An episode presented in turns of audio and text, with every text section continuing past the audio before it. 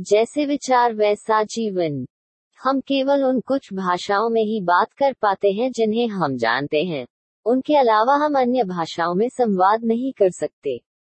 तो फिर आप भगवान से बात करने के लिए किस भाषा का उपयोग करेंगे? हम आत्माएँ हैं जिन्होंने हमें दिए गए शरीर को स्वीकार कर लिया है और हमारे पास मन, बुद्धि और संस्कृति है।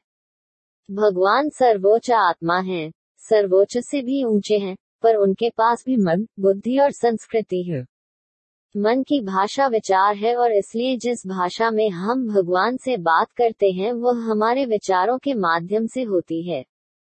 उनके साथ अच्छा संचार करने के लिए मौन और ध्यान का अभ्यास करना आवश्यक है।